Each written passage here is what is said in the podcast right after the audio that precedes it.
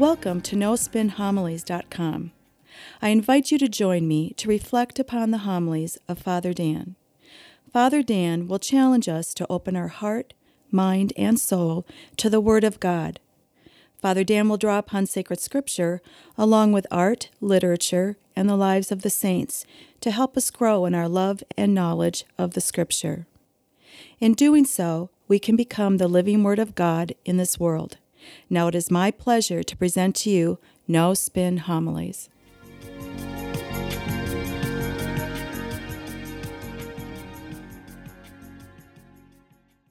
For the past several weeks, we have been reading from John's Gospel. And from the stories that we've been listening to, they all point to one thing Jesus' identity, as well as his mission. Last week, we had the woman at the well. This week, it's the man born blind. Now, notice how this story begins. As Jesus passed by, he saw a man blind by birth. His disciples asked him, Rabbi, who sinned, this man or his parents, that he was born blind? Jesus answered, Neither he nor his parents sinned. It is so that the works of God may be made visible through him. Well, the apostles believe that this man's blindness is due to someone's actions. Now, this was a very common thought, very common belief in the ancient world. People believed illness, physical, emotional, or economic hardships were the result of an offense against God.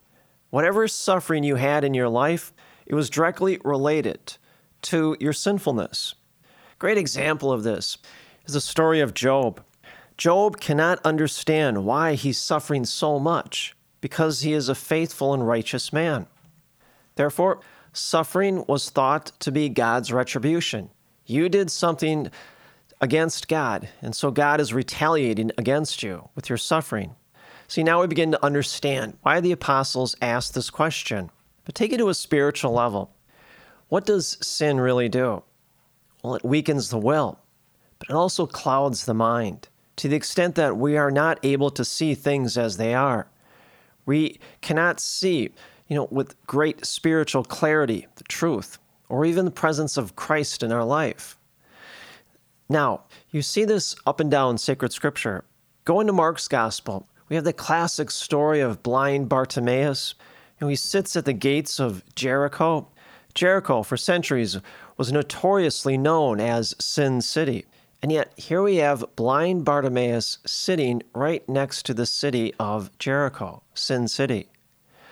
So, what's the implication for us?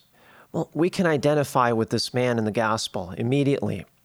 Through original sin, we were all born blind, spiritually speaking, which is why we needed baptism Baptism was the great sacrament that washed away that original sin and opened our eyes so that we have visual clarity in the spiritual life to see the presence of God in our life.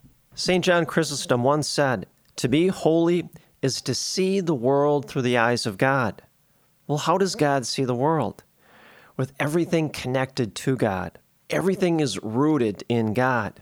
And see, that's the key to live our lives out of that great vision that we are all connected to Jesus Christ. We are rooted in Him, grounded. From the moment of our baptism, we began to share in a life with Jesus Christ. And therefore, our eyes were wide open to see that. But what does sin do? Well, it clouds that perspective, such that what? We don't really see the presence of God in our life or in this world. Therefore, we're apt to follow our own will. We do what we want, when we want it, how we want it, regardless of whether or not it is aligned to the will of God. See, that's real spiritual blindness. And yet, what is Jesus going to do? Well, first, he's going to correct the man's vision, he's going to restore his physical sight. But later in the story, and more importantly, Jesus is going to give this man spiritual clarity, spiritual vision. Now, notice how Jesus answers his apostles when they ask him this question. Jesus says, Neither he nor his parents have sinned. It is so that the works of God might be made visible through him. Well, he's telling us Jesus is going to make this blind man an instrument of God's grace for the apostles and for us to learn about Christ. Next in the story, Jesus says to the apostles, I am the light of the world. Now, if you look at John's gospel, Jesus is always making these I am statements I am the bread of life. I am the good shepherd. I am the vine. You are the branches. Well, now he says, I am the light of the world. What's the implication? If we truly want to draw closer to Christ, we have to allow that light to enter into our life. It illuminates our life, and now we are able to see with great spiritual clarity the presence of God, yes, in the world, but more importantly, in our life. So that what? Now we align our will to the will of God, such that whatever we say or do in the course of a given day is exactly what Christ would say and do. Paul sums it up the best in Corinthians, in which he says, It is no longer I who lives, but Christ who lives in me. Christ and the light of Christ has shone into Paul's life, and now he's no longer the same person. He's different. He's better. Now, next in the story, it says that Jesus approaches this man. He spits on the ground, and he makes a salve from the clay. St. Augustine said, The spit symbolizes Jesus' divinity, his divine creative power. The clay, or the earth, symbolizes Jesus' humanity. Well, what does this mean for us? Well, Jesus Christ himself, the Son of God, he is the salve that heals our sin sickened eyes so that we can now see with great spiritual clarity the presence of God in our life and then act upon it. Now, stay with that salve. Jesus forms this salve out of the dust of the earth. You know, he's using his creative power.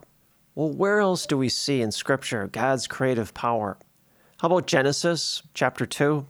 God forms man out of clay, and then he breathes into his nostrils, and suddenly humanity comes to life. Well, the Hebrew word for clay is Adamah, and the Hebrew word for man is Adam. So God breathes into Adamah, and suddenly Adam springs to life. Well, God is the creator of all things, and God creates out of nothingness. And therefore, Jesus, you could say, is going to finish the work of creation. He's going to restore this man's eyesight. And see, this is the key for us to understand the gospel passage for this weekend. Christ looks into our lives and he sees how sin has left us spiritually blinded. Therefore, only through Christ and only through Christ's creative power can our spiritual vision be restored. We give Jesus many titles. One of the titles that we give him is of healer. Well, the Greek word for healer is sartere. For Latin is salvatore, which means bearer of health. See, that's where we get that word salve from, salvatore, which basically means the medicine of health. Well, that's what Jesus is for each and every one of us.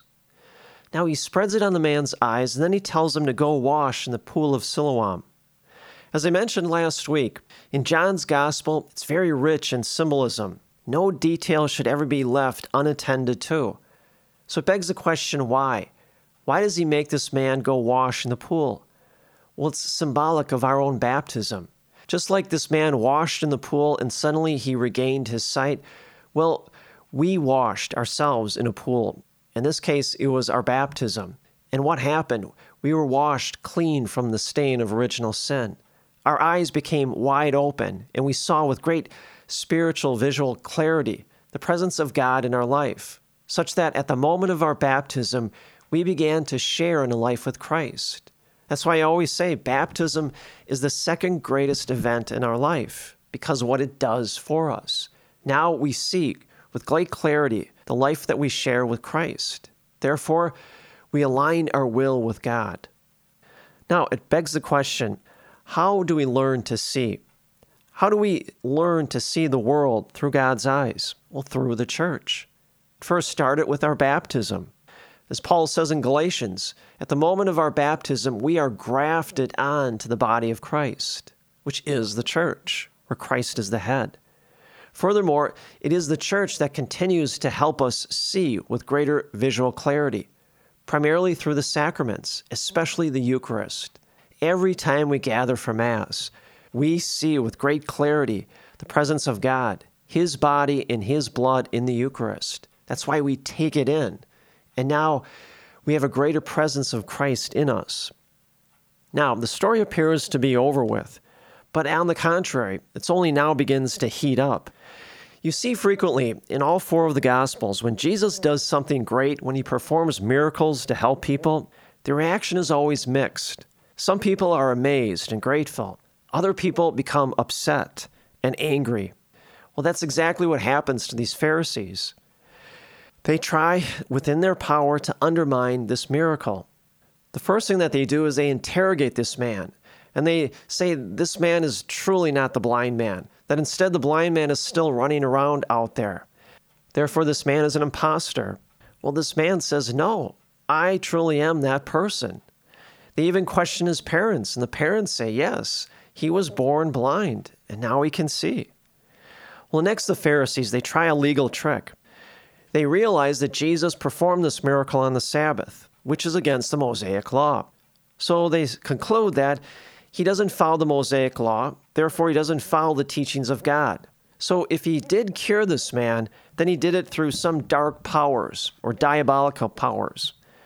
Notice the man's reaction. He says, simply, I know that I was born blind, and this man allowed me to see.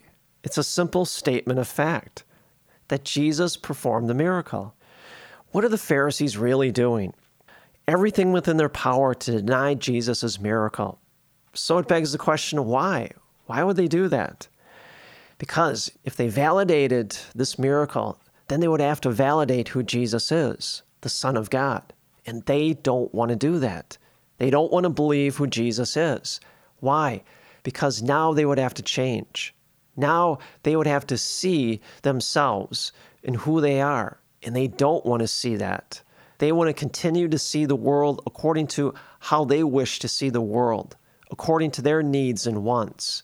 You know, doing things according to their own will, maybe not the will of God. And so, what do they do next? Well, they throw this man out of the synagogue. The symbolism here, it's an outright rejection of not just the miracle, but of Christ himself. Now, this is important at the end. Jesus finds out what they did, that they threw him out of the synagogue and he goes to search for this man. He approaches him and he says, Do you truly believe that I am the Son of God? Now, at the very beginning of the story, Jesus restored the man's sight. Well, now he's going to restore this man's faith. Now, the man says, Yes, I truly believe in who you are. And then after that, it says he worshiped Jesus. Well, that's beautiful. That's exactly what we do. From the moment of our baptism, our eyes were opened up to see the life that we share with Christ. And through the Eucharist, now we recognize the true presence of Christ in our life, as well as Christ in this world. And therefore, we align our will according to God. And every time we come to Mass, we reaffirm our belief in Jesus Christ. And then we give Him right worship at Mass. Who really is blind in this story? Well, the Pharisees aren't, aren't they? They fail to see who Christ is because they don't want to see. They don't want to change their life or align their will according to Christ. But we can't. We must always have that visual clarity. That's where the Eucharist comes in. It continues to help us, help us to always see the presence of God in our life. And then we come to recommit ourselves in our belief in Jesus. And then we're compelled to give Christ right worship, just like the man did. And may the peace and the grace of Jesus Christ rest upon you always.